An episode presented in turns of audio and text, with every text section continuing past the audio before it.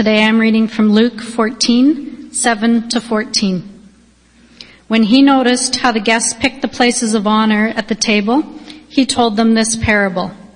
When someone invites you to a wedding feast, do not take the place of honor, for a person more distinguished than you may have been invited. If so, the host who invited both of you will come and say to you, give this person your seat. Then, humiliated, you will have to take the least important place. But when you are invited, take the lowest place, so that when your host comes, he will say to you, friend, move up to a better place. Then you will be honored in the presence of all the other guests. For all those who exalt themselves will be humbled, and those who humble themselves will be exalted. Then Jesus said to his host, when you give a luncheon or dinner, do not invite your friends, your brothers or sisters, your relatives, or your rich neighbors. If you do, they may invite you back, and so you will be repaid. But when you give a banquet, invite the poor, the crippled, the lame, the blind, and you will be blessed. Although they cannot repay you, you will be repaid at the resurrection of the righteous. This is the word of the Lord.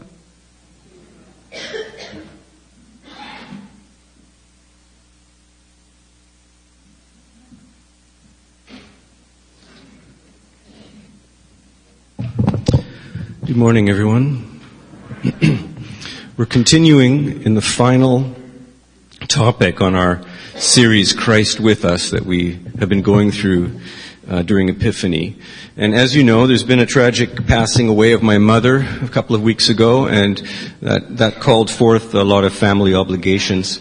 And so I wasn't able to deliver a couple of messages, and they were very dear to my heart on baptism, and a message on the transfiguration of Christ. So I've promised I will deliver those during Lent.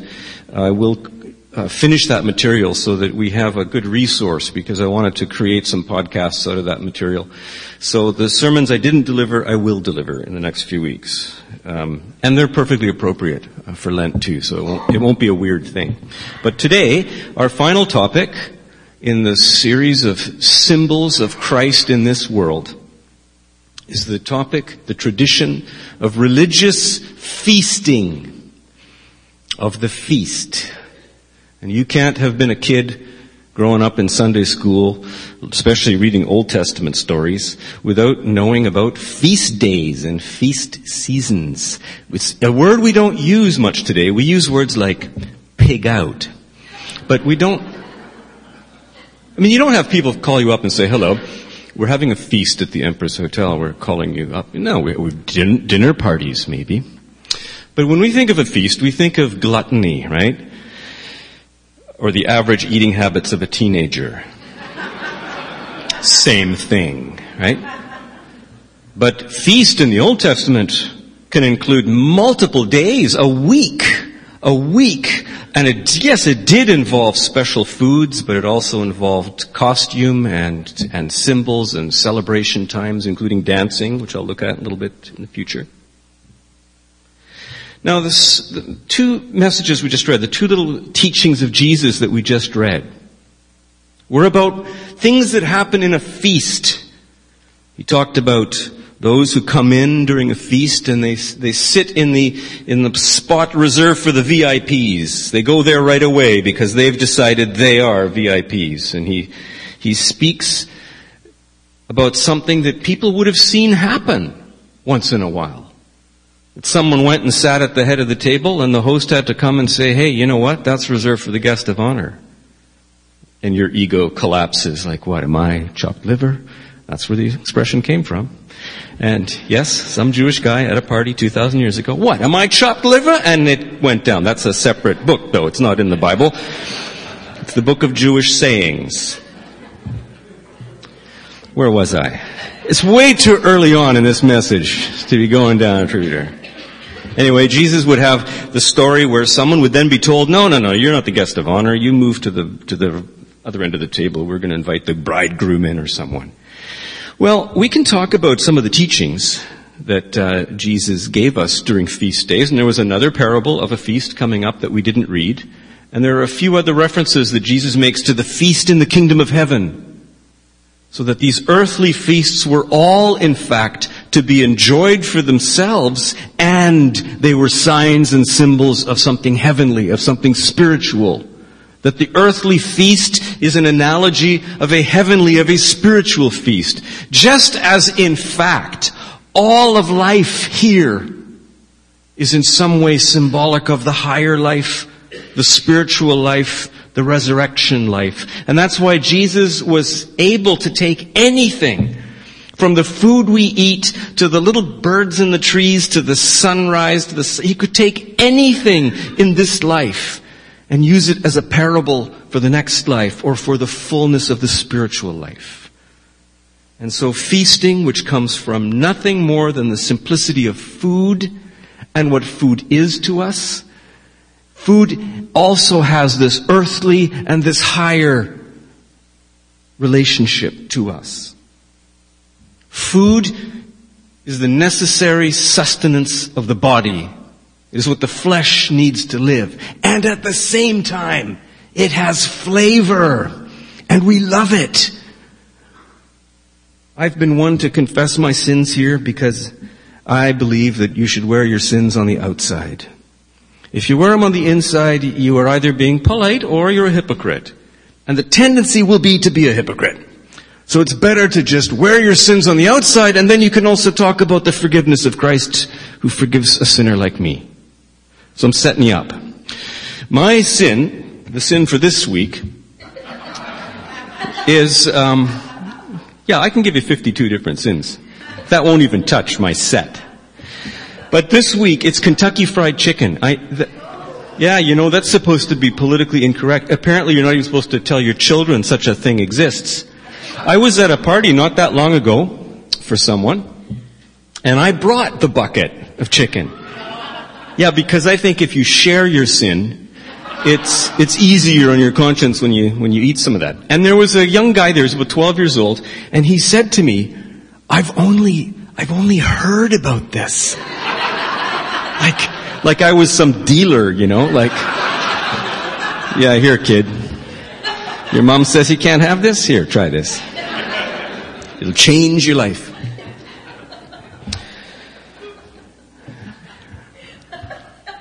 Yeah, I really honestly don't know where I'm going with that one. Kentucky Fried Chicken. It's my sin. Well, Jesus uses the, the idea of food being both sustenance for the body, but also a, a, joy in itself, and the joy is flavor. And there's nothing like deep fried batter for flavor. And look what we've done. We've taken the primitive need to eat flesh, like watch the movie The Revenant and see the joy of eating flesh.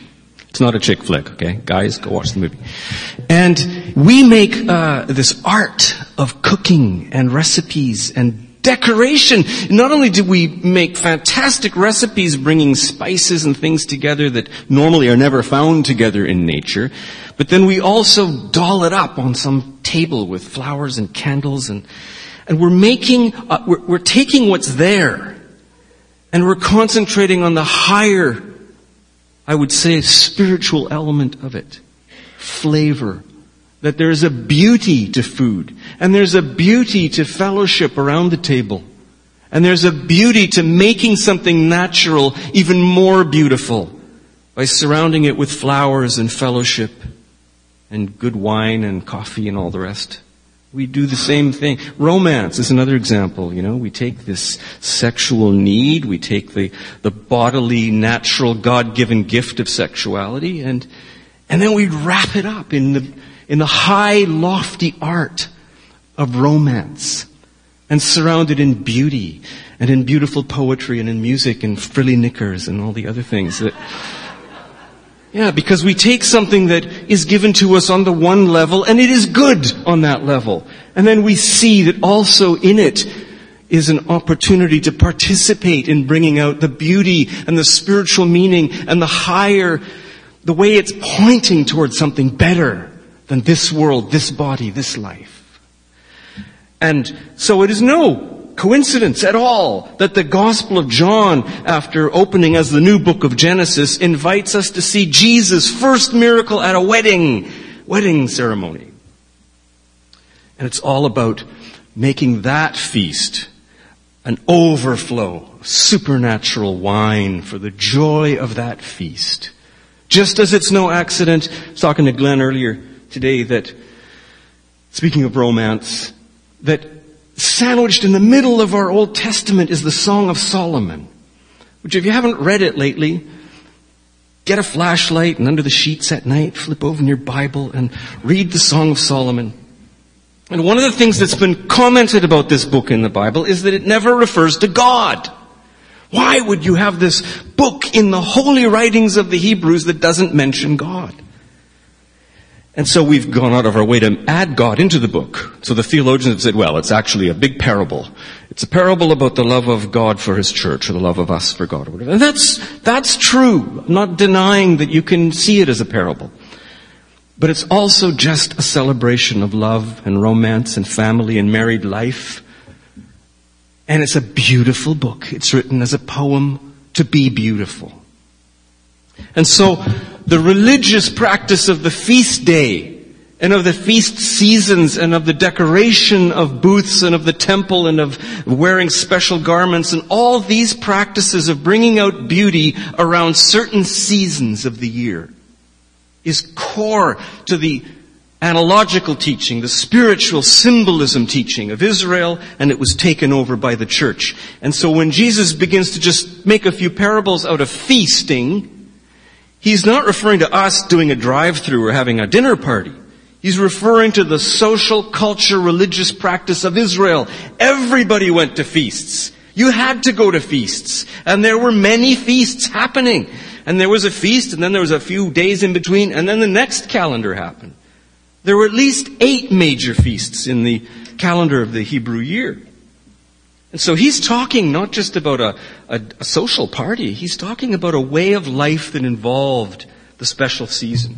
It begins in the doctrine of the Sabbath rest. It begins with God teaching us and imprinting upon us the habit to take one day in seven and allow that to be different.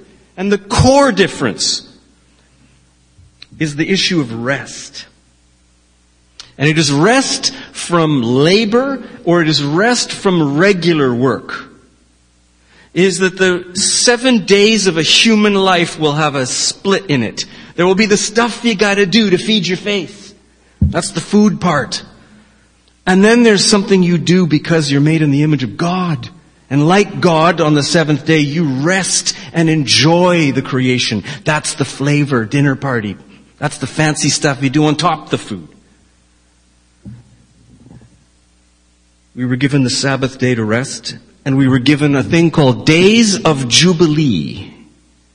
I was born in the Jubilee Hospital. So let me make this about me. No, the the jubilee. I like it because of the word. And then there was the was there not the jubilee of the coronation of the queen? And isn't the jubilee something like your 25th wedding anniversary? That's through you're 25. So I looked it up. Jubilee. Well, we get this verb jubilation to to be jubilant. Jubilation. And it means great happiness, exaltation, joy, elation, euphoria, rejoicing, ecstasy, rapture, and glee. Jubilation. Let me go through that list again because we're all really sleepy here. And if angels came here and went, are they having jubilation? Another angel would have to say, no, they're worshiping. And the angel would say, they need to hear about jubilation then come to Party Gras tonight and practice it with dance remembering to bring a snack and a five buck cover charge. And then a third angel said, you're doing an infomercial when you should be preaching, so get, get with it. I once had a pastor who I used to listen to a lot. He was my Bible teacher named John MacArthur Jr. I spent three years of my life listening to John and he gave me all my basic knowledge of the Bible.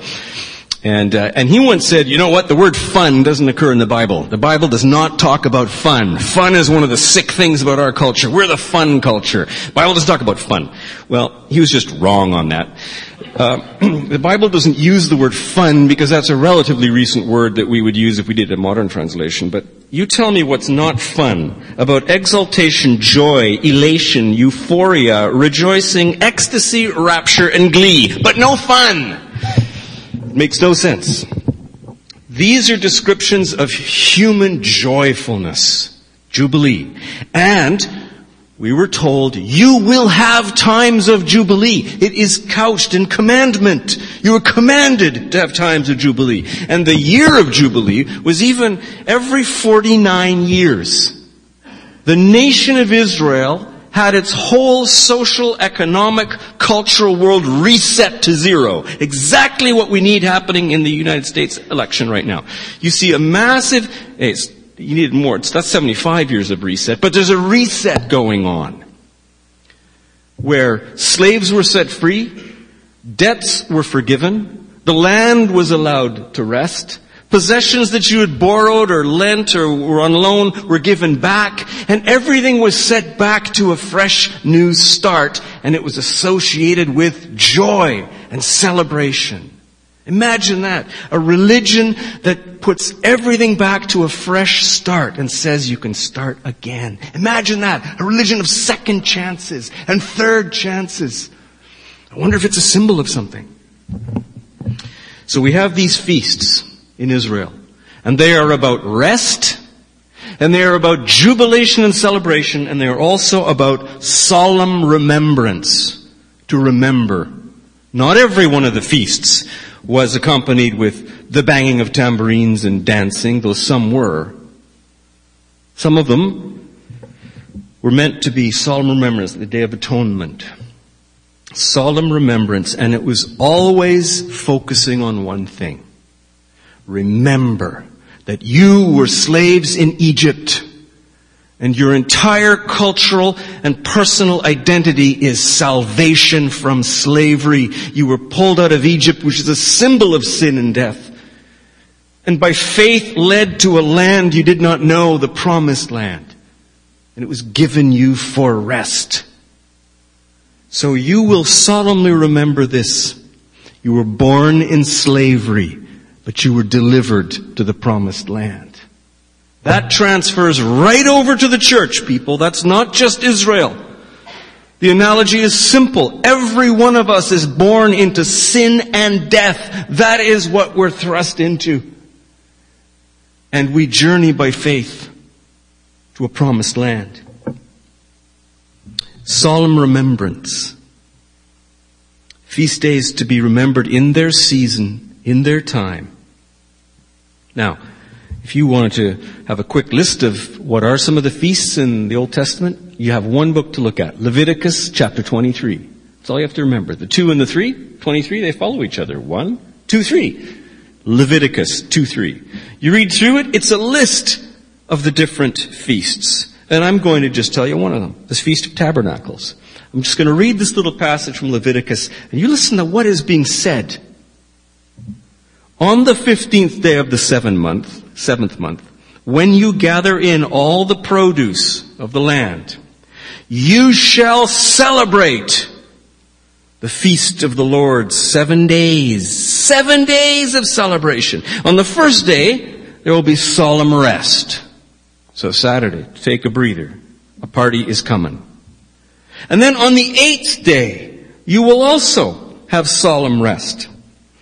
And you shall take on that first day the fruit of splendid trees, and the branches of palm trees, and the boughs of leafy trees, and willows from the brook, and you shall rejoice. This is a commandment. You shall rejoice before the Lord your God for seven days. That's not enough. He keeps going. You shall celebrate it as a feast of the Lord for seven days in the year. It is a statute forever throughout your generations that you shall celebrate it in the seventh month. And you shall dwell in little booths that you make for seven days. And all Israel will dwell in these booths. That your generations may know that I made the people of Israel dwell in booths when I brought them out of the land of Egypt, for I am the Lord your God. The Feast of Tabernacles is a celebration that is meant to create a tradition of remembrance for all the generations of Israel to remember deliverance and salvation. And it is a commandment to celebrate this. So that's the context of feasting and celebrating when Jesus begins to teach in Israel about feasts. And when the gospel of Jesus Christ comes, this is simply an invitation now to the whole rest of the world to come and join in and become part of spiritual Israel. And to take these same symbols and sacrifices and joyful celebrations in Israel and see them now in a new spiritual light in Christ. And all the world comes and is part of the celebration of Israel. We have, for instance, a new Sabbath rest. We're not enslaved to certain traditions of Saturday Sabbath. But Jesus is our Sabbath, says the book of Hebrews. I believe it's chapter 4. But we were given a new day of celebration, and it was Sunday because that is the day of the resurrection of our Lord.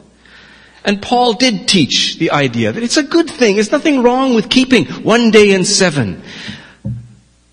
The option wasn't, you can keep one day in seven, or none at all. No, the option was you can keep one day in seven holy, or you can keep them all holy. But there'll be at least one in seven. He didn't give up on that. For you to step back into the joy and the remembrance and the celebration of Jesus Christ and His feast. And Jesus Christ took the feast during the Passover, the food, and took a little bit of it, bread and wine, and gave it and said, this is a new supper. And you know, the Lord's Supper is instituted around a feast. And then in the behavior of the very, very early church recorded all across the ancient world for the first three centuries is an activity called the love feast. And it's there even in scripture. And it's simply this. It's that Christians didn't just come together and break a little piece of bread and have a little sip of wine as the symbolic Last Supper, the Eucharist. They didn't just do that. They did that after having shared a meal together. And we see this activity in the book of Acts. We see it mentioned in 1 Corinthians. We see a time where Christians came and brought food and wine and drink and did invite the poor and did invite those who had little to eat or nothing to eat to come together and share in a common meal precisely for the joy of fellowship, for the feeding of the hungry, to behave as a big family. And only at the end of it did they then also celebrate the Eucharist and the sign of the body and blood of Christ that makes this body come together for us to feast. The love feast. And it is at the abuses of the love feast where Paul speaks in 1 Corinthians 11 saying, listen, when you, pe- when you people get together in one place, you don't even eat the supper of the Lord. For each of you takes his own supper ahead of others who are hungry, and another one gets drunk. He's not talking about the little symbolic food. He's talking about large quantities of food that people bring and don't share and end up eating among themselves. He's referring to a kind of communal feast. This is referred to again in Jude 12. Here he's talking about false teachers Jude speaks about those who are blemishes on your love feasts. They spoil your love feasts. While they feast with you without fear, they're actually just serving themselves. And we have a lot of post-biblical literature in the second and third century about the, what the Christians did when they came together. And it involved a potluck meal. It did, people. That's what we did. We came together, we ate, we used part of that meal to also bring us to remembrance of Christ's Last Supper. And we had fellowship and joy around the table together. We had table fellowship together. And that was part of worship. Now, here's the teaching I want to draw from this. I have a controversial little sentence I'd like to just state. We have a moral obligation to celebrate. We have a moral obligation. We have spiritual commandments that tell us to celebrate. Now, we're the culture that tends to want to celebrate when it feels like it. As a matter of fact, one of the diseases of our entire culture is it is a culture that does what it wants to do whenever it feels like it. It's good to do some things when you feel like it, but you also need some structure. We have an obligation. I'll give you an analogy to it. In worship, we have an obligation to sing. There are the book of Psalms, the Song of Solomon, it is music. Worship was never separate from music in the Old Testament. And it was never this. Have you heard this? Have you heard, um, you know, if you can't get into the song, if you can't make those lyrics be meaningful from your heart, you shouldn't sing them. You'll just be a hypocrite. Sit down and don't you sing. Only if you really mean those, then you can really sing. Now you know that the warning there is to not, to not say be a hypocrite on the one hand. But it is, to, is there anything in the scripture that says, you know, when you begin to read the book of Psalms and you think, oh, I don't know, I don't feel like that psalm is where I'm at right now. Don't read it, put it down. It's not the word of God for you today. No, what we do is we obey. We read the psalm and the psalm changes our mood. We come and we hear a song of worship. What it declares is truth in song. It's declaring the salvation of God or it's declaring the glory of God and we're not in the mood to sing along. No, the songs pick us up and say go through the motions. Even though your heart is dead, sing the songs. Say the words of the salvation of God. Sing songs of hope when you feel no hope. Sing songs of the forgiveness of sin when you feel guilty and ashamed. Let those words come through you and they will change you. They will transform you. If not in the moment, later when you're hiking in the woods and the melody goes through your head and those words are ready to be absorbed in your heart. You've taken them in in worship. They're the songs of your people, your culture, your denomination, your church. And we remember things when they're in melody we remember them better perhaps in melody. We have an obligation to sing because God is glorious and praiseworthy whether we feel like it or not. And therefore we are told in worship, come sing these songs, remember these feast days, eat these meals, celebrate these seasons. I don't care what you feel like. I tell you, after a few days of doing it, you're gonna start to feel good. Your mood will be changed. Your life cannot be run by your mood swings. But that which God gives us to obey His discipleship, His seasons, His practices will shape our moods and will heal our emotions. We were talking about this at the place community when we were discussing again recently the theology of a worship service. That we begin with music Precisely because when we walk in the door, we're not ready. We need to go through a process of becoming ready to either receive the Lord's Supper or to receive a word from God. And it takes time for us to be brought into a space of receiving. And song is one of those things. I use that as an analogy. You know, we, we, uh, we attend a birthday party, for instance. You know how many birthday parties, especially with kids, that I have been invited to, and I think, oh, it's that kid's birthday today. Do you have any idea how inconvenient this birthday is for me right now? This is the last thing I need right now. I forgot about it. Besides, I can't stand that kid. we gotta get a present. We gotta show up. And you go because it's a social obligation. I've got to go to this kid's birthday.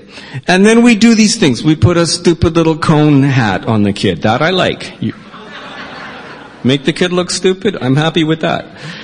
Then they give me a stupid little hat to wear. They say, yeah, you too, we're having a party here, a little noisemaker. And then we take wax and take these useless little candles. You know, if there's a power out and you go, hey, I got a pack of birthday candles. Nobody is happy about that. They're useless. They only last three minutes. And we put this candle on top of baking. Someone's baked a beautiful cake and we set fire to the top of it. And then we say, blow wax all over the food you're about to eat. And the kid does it and spits and wax and everything, and then they offer me the spit wax covered thing. It's, it's a birthday party.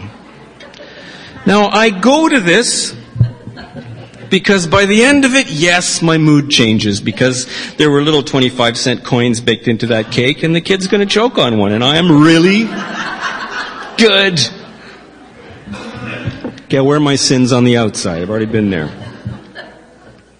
But we do go. We go to Christmas parties and we go to birthday parties and we do go even when we don't feel like it. And sure enough, after a while, in, in the bondage of social obligation, we actually do find the joys of life, the goodness of life, the fact that it was a good thing anyway, the fact that I can still remember getting a set of pastels on my seventh birthday with Clive Holden from St. Patrick's School. Are you alive there, Clyde? Did I say Clyde? Clive. Clive Holden was his name. Oh, you don't know him. Why do I remember that birthday party? I don't know, but my mom had a party. And I remember the room we were in. And I remember the little gift I got and I remember my friends. A celebration was made. It's marked my life and shaped my life. And it was important for me, whether people wanted to be there or not, it was an act of love. And it changed the mood. Well, just one more comment on dancing and then I go a bit further into this and, and, close. Regarding dancing, people, you don't know Hebrew culture if you don't know dancing. It's like Greek culture. You gotta smash plates, you gotta dance. Dancing as worship to God, David did it, but there are commandments. We're encouraged in Psalm 149. Let them praise and let them name his name with dancing. And Psalm 154 urges us, praise him with tambourines and dancing. I just, the first two, but there's tons of references to the celebration that involves the body. Now, here's the weird thing about how neurotic we are. There are many people who cannot enjoy themselves. There are people who can only go so far. They can't let go. They can't actually give in to a joyful time. And I don't know if that's healthy. It's sometimes associated with guilt.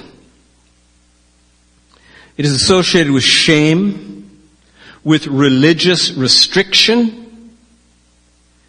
depression or the sense of unworthiness. I don't deserve it. I, I can't let myself let go to this joy.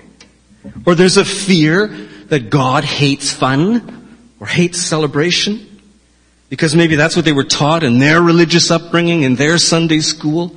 That dour, dark, black-wearing, music-hating religion. You know, when the pendulum swang, oh, the other way against the Catholic Church, you know, they, they're got too many feasts going. We're Protestants. We're gonna paint over all the paintings in the church, get rid of the music, get rid of the dancing, a cappella music only, if that.